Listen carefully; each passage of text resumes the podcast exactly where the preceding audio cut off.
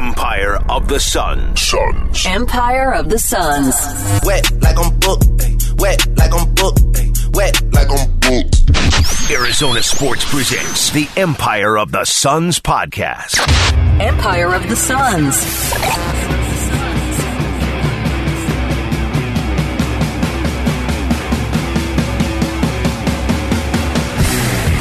Hello there, welcome to the Empire of the Suns podcast. My name is Olson, not joined as always by Kevin Zimmerman for the last time. Kevin will be back Sunday night, post game 7 edition. He's missed a lot, Dave Burns. He has missed a lot. I am joined, of course, by Dave Burns.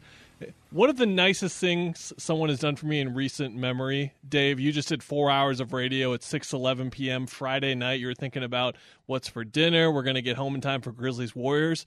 Here I am, making you talk for another 20 to 30 minutes. I really appreciate the time. There's uh, a sushi to go order and uh, a, a gin and tonic that might be waiting for me. But you know what, Kellen? Uh, I have such respect for what you do and how you do it for us here at Arizona Sports that this is. I am more than happy to come on and talk Suns basketball with you. This will be fun. I'm looking forward to this. Thank you, sir. I, I am as well. It's been really fun getting various people on and having you on, of course, from 98.7 FM Arizona Sports Station's Burns and Gambo show. Your name's in the show. Wow, look at you. It's, it's exciting. Just Empire of the Suns over here. No Empire of the Suns with Kellen Olson. You know what? I, I think you Zimmerman need yet. a, re- a renegotiation is in order with management. I mean, it should be Empire Sun. Kevin might not like that very much. We'll but see when my next contract comes up. I I don't like even it. think I have a contract. I don't, I uh, you know who we wish had contracts? I tried to do the transition there, didn't do it. One thirteen to eighty six Mavericks game six. Holy smokes, Bernsey! Uh, this was a disaster. Is that too heavy of a word? I listened to you guys for the first couple of segments while I was getting off my plane today, and you guys were right where I expected you, which was pretty hard on this loss. It's it's I, I what is it? What is it, Bernsey? Because I'm tr- I'm struggling to even get there. It's it's like yeah we were hard on them and and and you know what i don't i don't have any objection to being hard on them last night i, I think when you have a certain expectation of competition from a Suns team that historically with this group has shown in moments like last night that they're not only going to compete, they're going to excel. That they're, I, I, I, if they had lost last night but were competitive, then we're not ripping them. We're not angry. We're not upset, right? You you you appreciate the effort. And you talk about the whys and the hows and things like that. But to be as as uncompetitive as they were, as, as shockingly, I mean, I they looked disinterested last night, as if they had somewhere else to be, something else to do, something else on their mind. And that I, I, I can't excuse, you know, I, that, that I can't just sit here and say, oh, it'll be fine, go get them next time. They, they, they really looked completely disengaged, and not even from the start. It, from the start, the first quarter, they hung in there. It wasn't great. It wasn't perfect. They hung in there in the first quarter. We were a little concerned about the threes. We were a little concerned about the turnovers. But then that second quarter blitz, and, and and they just they had no response to it, no answer, and it was very frustrating to watch. Very frustrating to watch. It's just bizarre. Uh, from my perspective, is like you're speaking on on the fans and plenty of them listening here. From my perspective, just being the quote unquote expert Yeah, covering the team, just you, we were talking about like energy levels coming in here, and I feel like I have taken more energy covering this series than I thought I would, just because it's I'm not covering the same team I did. And my expectations are all over the place. It's it's really strange to kind of put a finger on exactly what is going on here. But the beauty of the podcast is that I will never tweet the things that I say on here, but I'll say the things on here from time to time. I think that being the favorites has gotten in their head a little bit. I just I don't know how else to say it. I don't know what else to take away from the last three weeks to a month. The way that I phrased it on Bickley and Marotta this morning is that if you flipped these two postseasons, they would make a lot more sense. So if you're looking at this postseason like it was their first postseason, uh, that's a great point. they're trying to grind through it. They're trying to figure out how to win on the road. Whatever it is, they're trying to figure out who they are in the postseason, how to win in the postseason. Last year they looked like killers, just the, pretty much the whole way. They got past the Lakers thing. Book and Crowder had the ugly flagrants. They kind of got past it, and then they were just killers, and they wore down at the end. The Clipper series was tough, but I don't.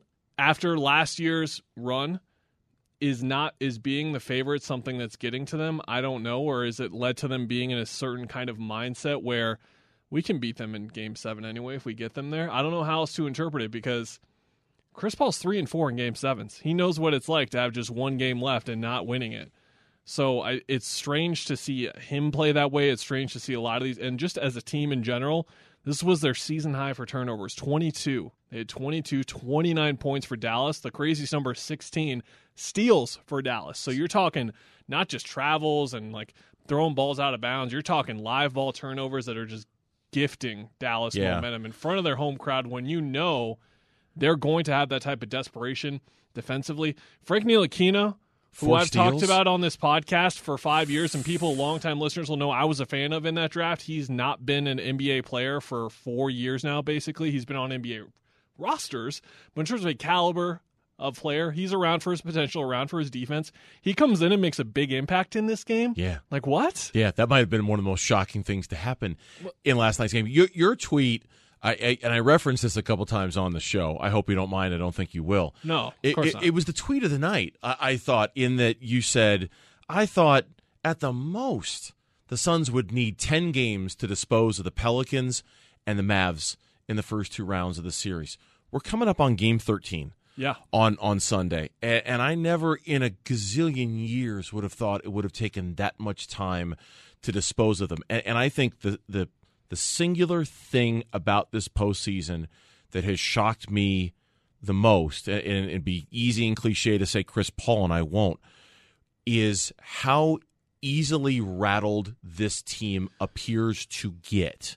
Whether it's blitzes and double teams and Reggie Bullock on Devin Booker, that shouldn't take Devin Booker out of his game. Nothing about that should take Devin Booker out of his game. Jose Alvarado, that shouldn't take Chris Paul out of his game. What what what is it about this seemingly impenetrable fortress that the Suns had kind of built for themselves during the regular season that now all of a sudden there are these holes and these leaks and these soft spots and and, and how is it that they're getting so rattled in the game? Devin Booker was rattled last night. Chris Paul has been rattled seemingly in every other game. Your theory about being the favorites and maybe that getting to them is interesting, and I hadn't considered that as a possibility. And I'm just trying to look at what's different now right compared to last year. Last year they're loose and Same they're group. free and they're easy and it's Yeah. the same group and they're Mikal, DeAndre, Devin, first postseason, Cam Johnson, they're all playing great basketball. I just, what's different? Uh, I don't. yeah. and, and and really there there there isn't anything different. There shouldn't be anything different. It's it's defied logic. It's defied explanation. But I think the number one thing that has me so worried about the future, even if slash when they win Game Seven, is this sudden vulnerability to to allowing guys. You, what you you don't think Draymond Green's going to get inside someone's head? yeah. You don't think Steph Curry or Jordan Poole is going to get inside somebody's head, or, or you know, let's say it's the Grizzlies. I don't want to assume it's the you know because I know we're recording this on Friday night in Memphis and Golden State. So sorry if I you know gave away the illusion of all of this, but but Nah, you're fine. yeah, but but uh, but guys are you're the the Suns' headspace has now proven to be available for invasion, and I just didn't think it was going to come to that. I really didn't. The blueprint's out too. So if we see game one, who is it against? I don't know, but it's going to be Desmond Bane or Draymond Green or Andrew Wiggins picking up Chris Paul full court. Wiggins and Green and Poole and Bane and Adams and Jackson, they're going to be crashing the offensive glass every single possession. Yep. And this blueprint just works. It works. And it's going to continue to work until they can show that it's not going to affect them. They were able to have this offensive rebounding problem last year solved. They solved it. It was the same thing in March and April we were talking about. Me and Kevin talked about it before the Pelican series, saying this is something we've seen be an issue for them, but they fixed it. And they can't fix it right now. What I thought about when you were talking about the patches and stuff uh, of just the game where it just feels like everything's kind of falling apart. Their ability to kind of like temporarily glue it together for a little bit, just kind of patch it together for the time being. Here's a nice little 7 2 run over four minutes where no one's really scoring, but we're halting the game for now. We're just going to halt it and just temporarily fix things. They can't do that in this series. They really couldn't do it in New Orleans either. And again, I don't know why. I just I, I can't really figure out the why here. When when we look at individuals, I mean, this is where we talk about Chris Paul, obviously, and that's where Yeah. it, if you want to talk about future concerns, I think the theme of this episode, if I want anyone to take it away from me, I think you'll agree with me here. This team isn't the favorite for the NBA title anymore, right? No, they can't be. Uh, No, yeah. they, they they now.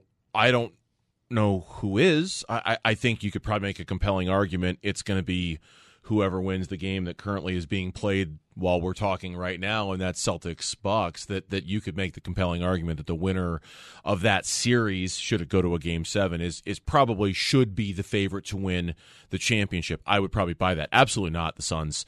The Suns aren't. They they can't be. And and you know what? Some of this. I know he just won Coach of the Year. Um, I, I mean, the, the, some of this is a little bit on Monty too. It in, has in- to be. It has to be. in in terms of the, those patches that you're talking about, the the in-game fixes. The I was, and we talked about this on the show, and you were sitting there when he said it. When I saw Monty's comments about, I don't think we were prepared for the urgency of this team. My mentions exploded. Yeah, yeah. How? How? Yeah, I don't know. How were you not You just watched Golden State the night before get absolutely annihilated because of this exact thing. Like there was a even if you didn't consider this possibility, it just happened in the real world 24 hours prior. You know, I, I tell me what you think about this theory, and I haven't talked much about this on the show. We haven't really gotten Yeah. into this direction.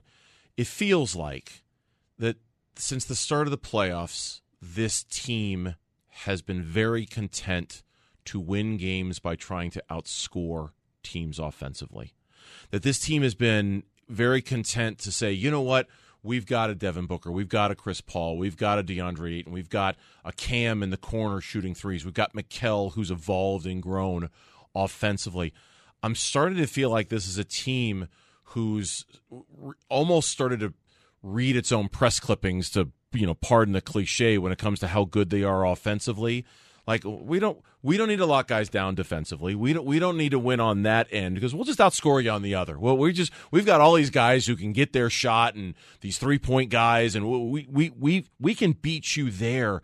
I feel like the de-emphasis of the defensive effort Yeah. on a nightly basis has been one of the most maddening things. Yeah. And I think ultimately what might be their undoing in this postseason, they just don't seem to play with as much consistent energy on that end of the floor as we're used to seeing. Book played maybe the best half anyone has so far in the playoffs for the Suns in the first half against Game Five, and even then, the first two threes for Dorian Finney-Smith, he's doing the same thing Doing again. the same thing. It's like you just saw this on tape. You guys had practice, shoot around. You watched these clips probably four or five times and saw it, and it happens again. I just don't understand. And maybe to your point, maybe it's not that. Maybe it's how much they were able to just win games in crunch time, and they just relied on that too much. Yep. I, maybe And- that's it. And, I don't and, know. and that's the thing is, and this is something that Gambo and I did talk about.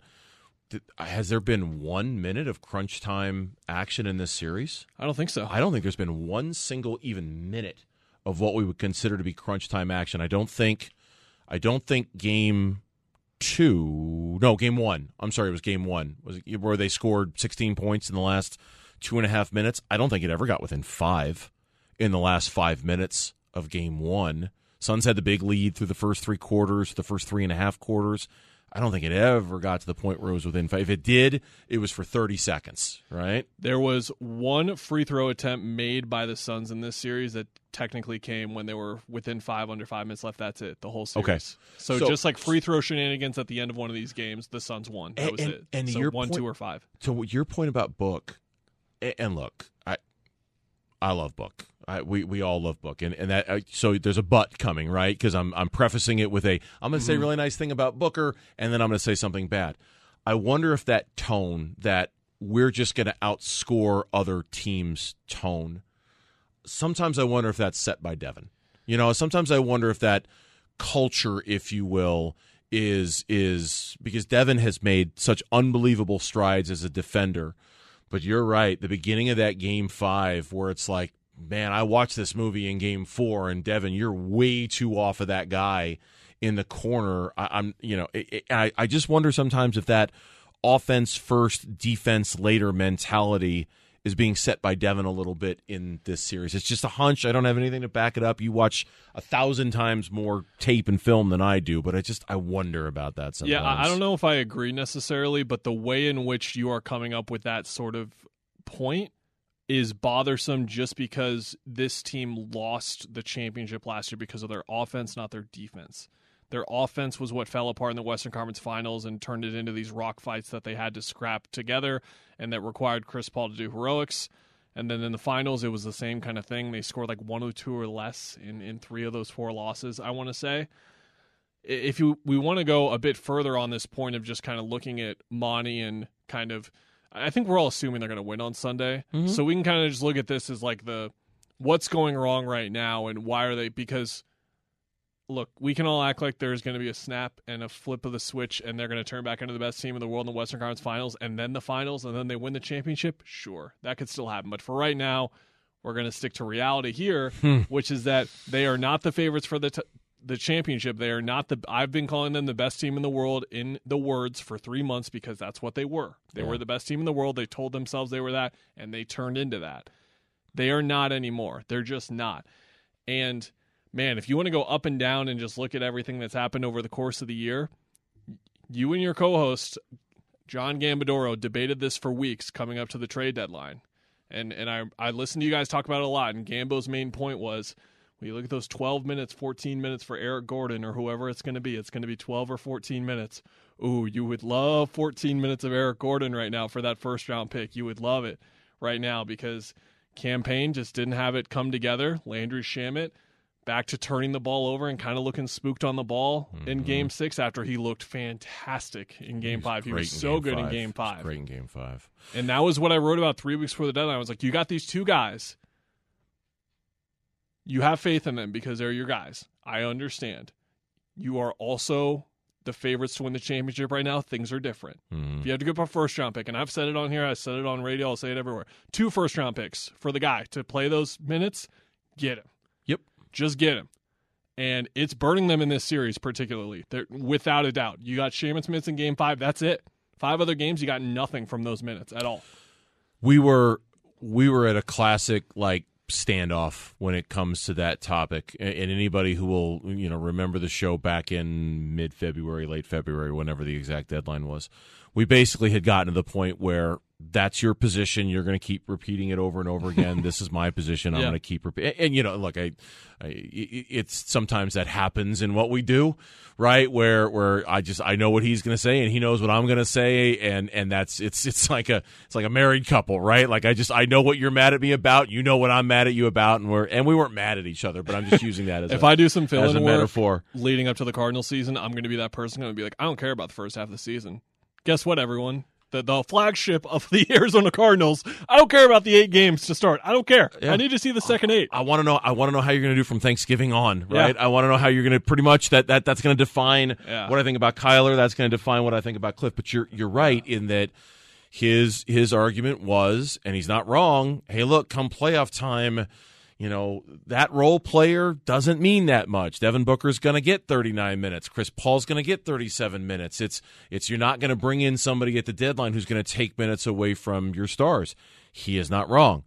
That being said, I, I was always a big believer in using the trade deadline to buy insurance policies for emergencies that you just couldn't predict happening, that you couldn't see happening. And some of those emergencies have come true. Cam Payne has gone straight south with his game. It's those are those it's on it, every minute he's played in the playoffs save for a handful have been uncomfortable, awkward, please get him off the floor kind of moments. Um, the only thing that wasn't awkward was the roller coaster in Game Five against New Orleans. Yes. which was like the roller coaster of all roller coasters, the roller coaster of the decade, roller coaster magazine award winner. Like that was absolutely insane. threes, 50-50 balls, but turnovers, Turnovers at the same time, fouls, right? It was just fouled like, out in "No, 18 I minutes or whatever making it me was." nauseous Yeah. here with the up and the down.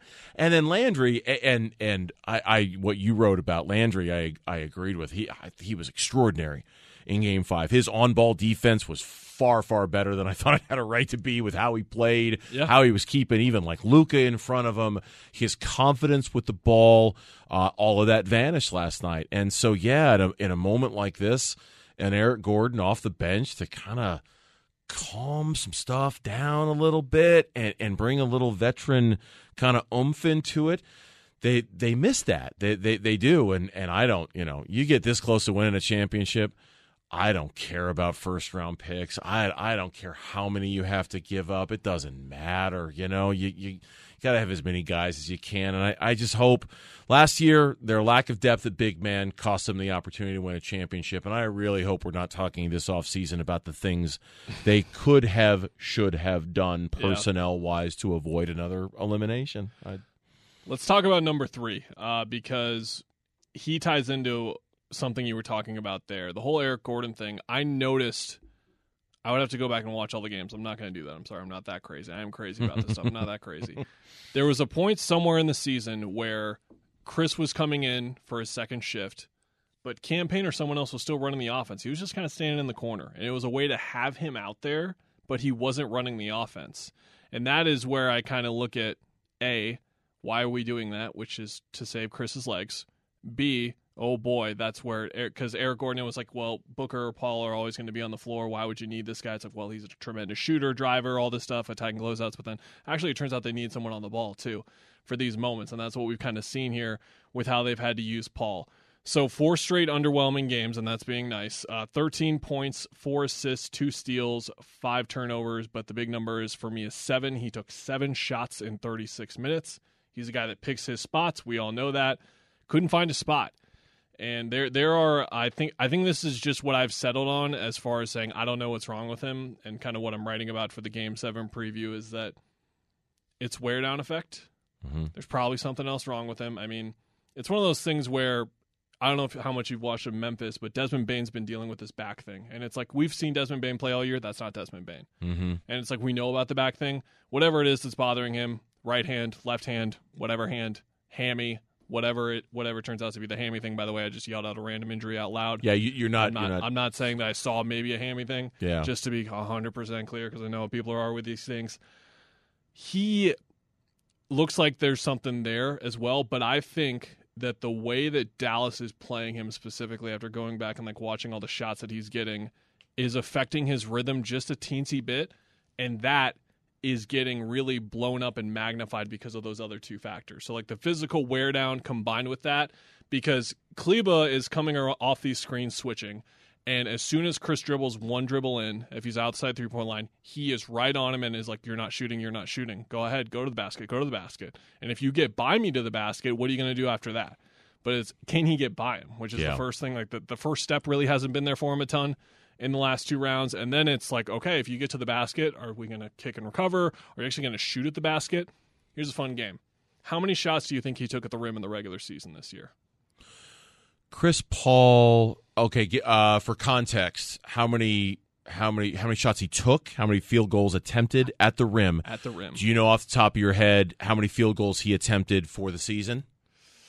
I can look right now, but it's it's one of Just those. Uh, uh, because because I've I've I want to I want to pick a number that's reason that's got a, a reasonable shot at being correct, and I'd like to know contextually how many field goal attempts did Chris Paul have in 20 Seven thirty six. Okay, that's why you're the best in the business. By the way, you stalled ten seconds there for me to Thank look you. it up. Look at that. I saw what you did there. Seven thirty six. I'm gonna guess those seven thirty six. He attempted forty five shots at the rim. Thirty one. Okay, Five percent of his shots. That's it. Were at the rim. He just doesn't shoot He the doesn't rim do it. anymore, and Yeah. he has not for a couple of years now.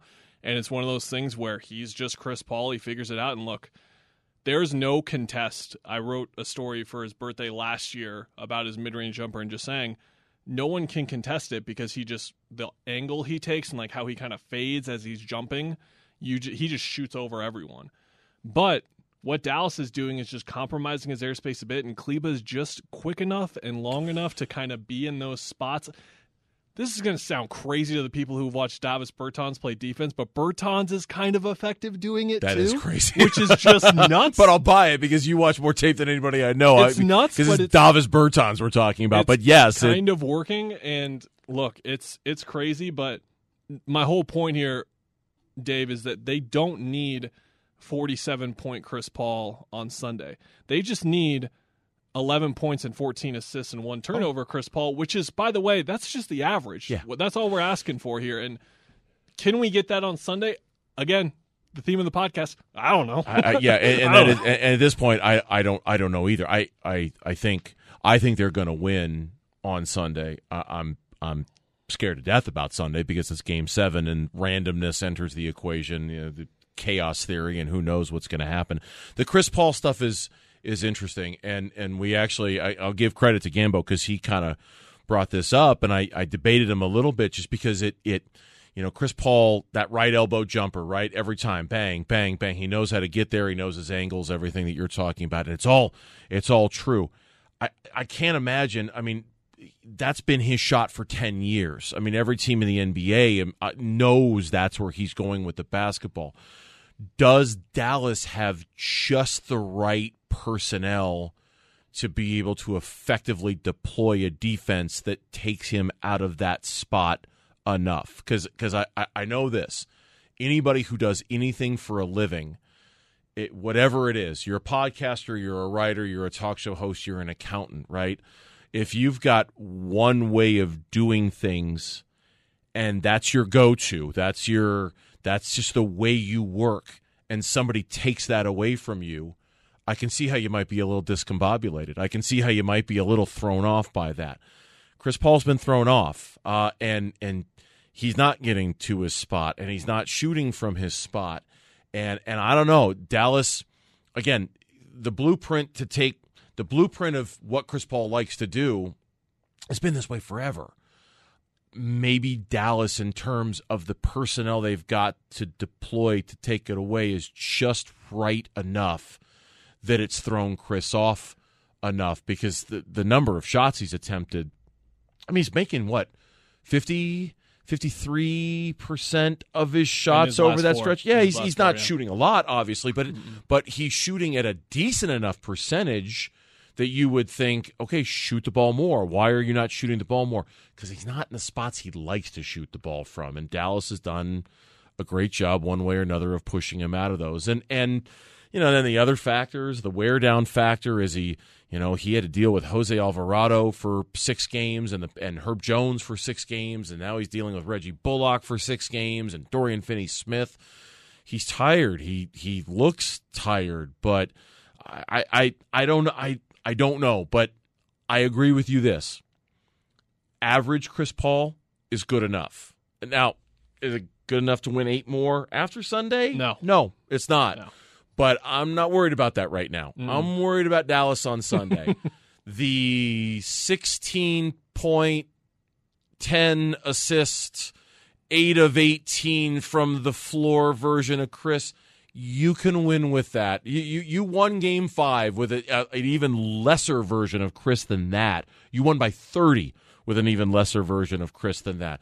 Give me an average game of Chris Paul, and then we can figure out the next round. That's that's what I have my fingers crossed for when it comes to this. my big unanswerable question to kind of wrap up looking at game six is how much of so i i loved getting to watch steve nash while i learned about basketball was incredible and the main reason it was incredible is because of how much he made everyone else better i don't know i don't have a read on how much chris is making his teammates better but he's playing like this and the supporting cast has been brutal they were they were great in game five. They started to kind of get there midway through the second quarter. But how much does Mikal Bridges, Jae Crowder, Cam Johnson, DeAndre Ayton last night? He had ten of 16, 21, so he didn't need him. How much do those guys need him? Because there were moments when Mikal was on the court last night where I was thinking about Tyler Johnson and Elie Okobo and all them again. Hmm. and that is no shot at anyone involved. That's no shot at the way that Mikal played last night. None of that. It was just it looked so much harder for him out there all of a sudden. And I was like, and I was like, this is no, no, no. You have Chris Paul and Devin Booker on your team now. Like they've made everything easy for you. Um, and, and again, not to slight his ability that he needs that, but it's just everything looks so effortless for Mikal in the last two years, especially when he has to score. And it actually looked tough for him last night when he had the ball. Even even his handle, Yeah, exactly. even even his handle, I, I noticed a few times he just had a hard time dribbling the basketball. Yeah. I, I mean, I mean, let alone getting to his spots and what he wanted to do. Of all the role guys, he's the one that to me has been the most baffling. And and I, I didn't look at the deeper analytics. I just looked at the, the most basic stuff. Man, his home road splits in this series Crazy. have been it's Grand Canyon like the chasm that we're talking and the gaps between them in terms of how he's played his his plus minuses in in each game, you know, home versus road. It's been it's been staggering to watch and and I, is it is it possible that when you have a guy like Chris Paul who's so off of his game that there's going to be this kind of carryover effect to everybody? Yeah, I'll, I'll I'll buy that to a certain extent. But I really thought Mikal had evolved to the point where he wasn't as reliant on others to set him up with his stuff and and uh, his you talk about unanswerable questions. Mikal Bridges in this series to me has been even maybe more so than Chris the biggest unanswerable question in terms of the variance between yeah I don't know. what he's done. I I, I don't I really I don't know the answer to that. I just know last night when you saw it you were there. I was watching it on the tube. The the the ball movement that is so beautiful for the Suns was so awkward and disjointed and uncomfortable last night. Just watching them try to pass the ball around to find the look that they wanted, uh, it even the results were awful, but the setup for the results was something that it it just looked like a like a picture on your TV where where the resolution is off a little bit or it's pixelating a little bit. You're looking at like eh, something's or the or the sound coming out of the speaker isn't quite matched up with the movement of the lips, right? And you're thinking, is my sound bar off? What's what's what's wrong? That was to me watching the game last night in the setup offensively to try to even get their shot. It just didn't look like the way it was supposed to look and and I, I think being at home will help that, but it's unanswerable to me too. I, this whole series yeah. has been unanswerable to me. It, I just I can't believe we're here talking about a game seven. You've watched all the Mikal Bridges games that I have, and we've seen him like disappear in games from time to time, like not making an impact or whatever, positively impacting more often than not. Like even when he was a rookie and taking four shots a game or whatever, it was just the steal there, the tip out there. It was just he's everywhere. He, he always has a way to impact the game.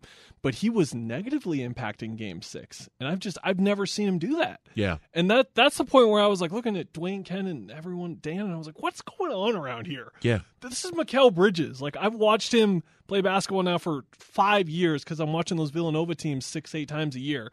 Just not negatively impact a game like this, and he kind of was. Yeah. Torrey Craig ended the game. He did not. I know. I, that was that was. I didn't notice that until I think you wrote about that. I'm like, oh wow, Torrey Craig was.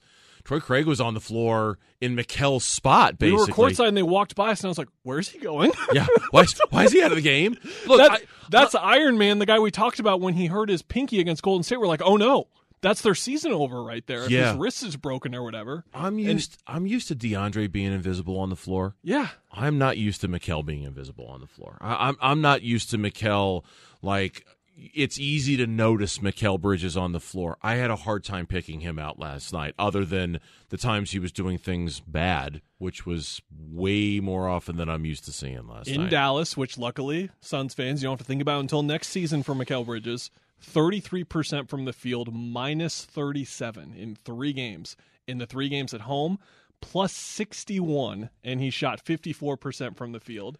And those numbers will probably stay right around where they are, and he'll probably have an awesome game seven. But it, you want to talk about like the like the extra bit of oomph and swagger on this team? Out of everyone on the team it's been him. He talks to everyone now in games. So for him to be the guy on the road that doesn't play well because these are the guys like we talk about like the Minnesota game, the Chicago game, all these games like he talks almost as much as Book at this point in terms of what I notice. Like I've mm-hmm. noticed him talk more than anyone else. So for him to be the guy who fades on the road when it seems like he's the guy that's getting up on the road more than anyone else, again, bizarre. I don't really understand it. I don't know. One little anecdote I wanted to sure. mention before we go to look at Game Seven, very quietly under the radar. I mentioned this at the very end of the recap.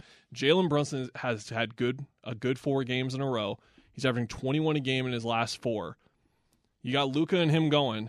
You just need a couple of threes to drop, and that's your offense right there. That's it. Mm-hmm. Shoot 34, 35% from three. Brunson's giving you 20, 25. Luka's giving you 30 to 40. We just need to shoot average from three, play good defense, and we can win that game. That's Dallas's mentality now. Mm-hmm. I think that's been a very under the radar kind of thing that's happened here. I'm sure the Dallas people and their their media have been talking about it tons, but over here he has quietly been like if we were ranking one to fifteen the best players in this series, like he has climbed back up to the top five, four, or three when he was terrible in the first two games. We're like, where is the Jalen Brunson average 28 a game against Utah? Where is Yeah. he? Well, We're seeing him now. Yeah, and, and to the point where I, I remember even thinking, okay, this is more like regular season Jalen Brunson, who was good but not great. He wasn't like what he was in Utah. It's it's a it's a scary development for the Suns, and it's a scary, it's a frightening development for Suns fans to think that Jalen Brunson might be turning into that Robin to Luka's Batman, which you know the a legit like second option because he's you know he's the one other guy on that really on that entire. I mean, Dinwiddie a little bit, but not a lot, who can actively get to the rim and create their own shot, and and Brunson's been doing that with effectiveness and force and and uh, it, it you know again for it, it's that defensive identity thing that's been kind of lost on the Suns where where you you sort of felt like hey Luka's going to get 45 in game 1 fine. No one else is really going to hurt us. They're going to have 16 assists. Who cares?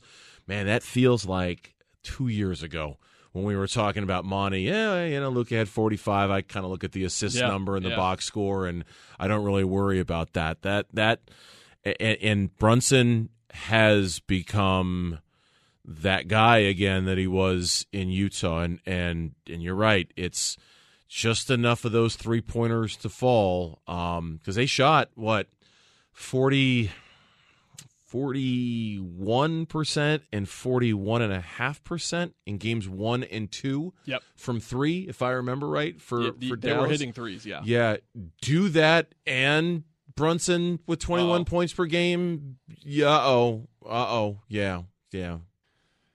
keep an eye on him in the first couple of minutes because he's been getting like a shot or two to fall where he's doing the ISO shakes and all that kind of stuff, and it's like, oh, he's got it going tonight. Keep an eye on that uh, going into the game. Can you materialize even in your head that in 67 hours you could be talking about the end of the Sun season in your first segment on Monday? Has that come into your head at all? Materialized? Uh um you know, it I asked just because for Game Five, I was like, it, this could be the last game here this year. I thought about it in my head for a second. It was only for a second, but I was like, they're going to win tonight probably, but this could be it. They could lose two, and, like lose four straight again, and, and this could be it. I can I can materialize it. Yeah, I, I, I can. I mean, I'm not I'm not going to ruminate on it a ton. I'm not going to think, about, you know, I'm not going to think about it a lot No, until neither. the moment when it comes. Yeah. But but I, I mean, because you know, here's here's the thing, and and I hope this comes through on the air when when Gambo and I talk about the Suns. This is this is closer to me than anything we talk about on our show. All right, and this is nothing against the Cardinals or the Diamondbacks or or or anybody else.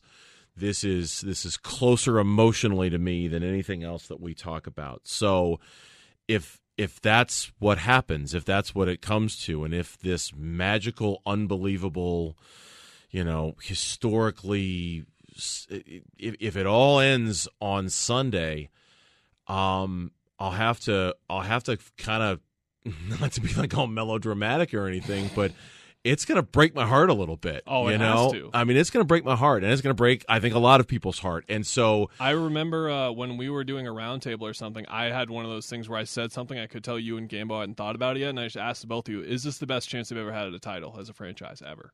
And the two of you were like, yeah. And I was like, yeah, right. No Michael Jordan. No. Yeah. No like Reds, Celtics, and then all those Celtic teams. No. And then Duncan, Kobe.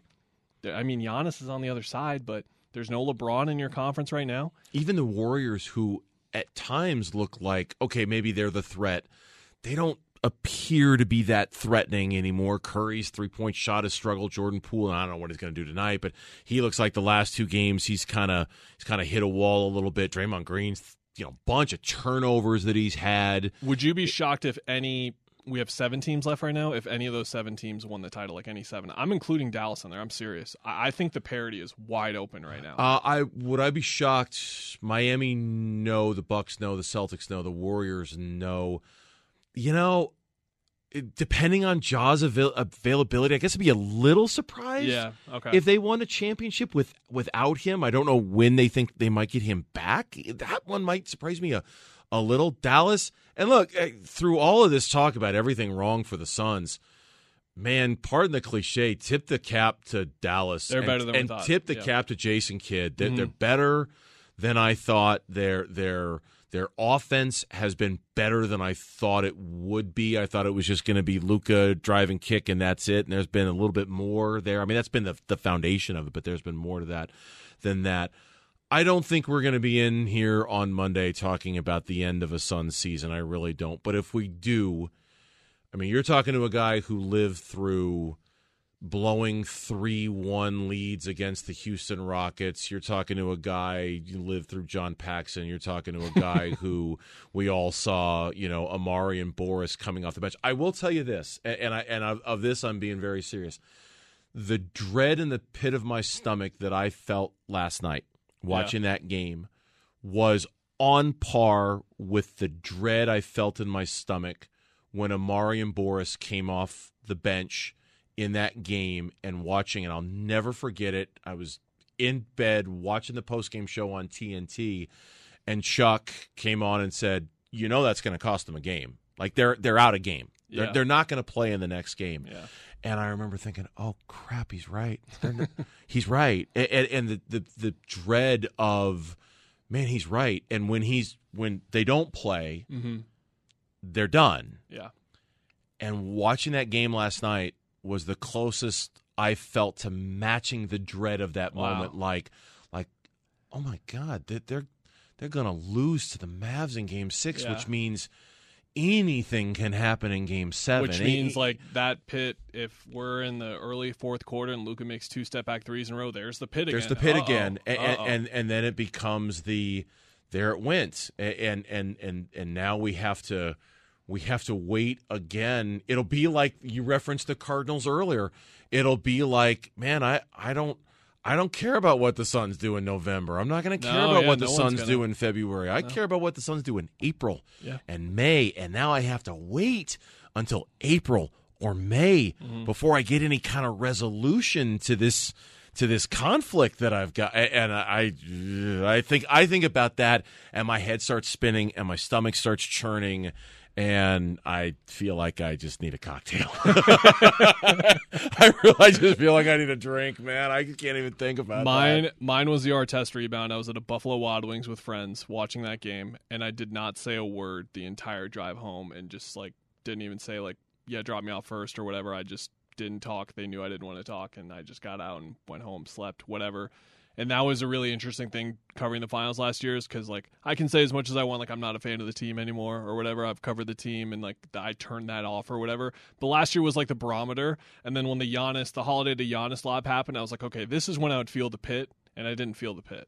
So, Really? Yeah, it's gone. That's uh, you it's know what? interesting. I, that- I, I, got to say, I said it out loud a bunch on this podcast the, the last couple of years. I don't, I, again, I don't know if I shared this anecdote before, but I didn't really know. Like, I was like, okay, because like I'm watching them. The team that's never won a championship before.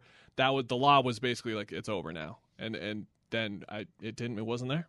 Nothing. there. Wow, I, I uh, in some ways I envy that a little bit. Um, but I, I, yeah. but but but no, I mean, but I mean, because we look, we all, we're all professionals. We all have jobs to do, and and and I, and I get that. But the Suns, I, I mean, you know, you're talking to a kid who was born in Flagstaff in 1971.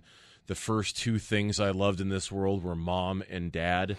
Thing number three was the Phoenix Suns, and and so and so for me, I, I don't I don't know if that pit will ever go away. And in, in moments like last night, or in moments like Artest, or in moments like you know Jrue Holiday taking the ball away from Devin Booker, I don't know if that pit ever truly goes away. But but I I respect the fact that you're able to just kind of look at it a little more objectively maybe than than I am but that's I just I can't I can't cut it out you know No, yeah, it it should be that way. To be honest, yeah, it should be that way. I've still got Houston Cougars pits, by the way, in my stomach from Arizona's Final Four run that never even made it to the Final Four. So you know it's funny I don't have any Cardinals pits interesting. like Cardinals I, I don't like even okay, I still I still have two feet in I still have two. Do, do you? Yeah, Oh, like like yeah, I, yeah. I don't I, I don't I I don't I know just what I, DRC is just stuck in my head, just getting burned by Santonio Holmes for an entire drive. That's all that's in there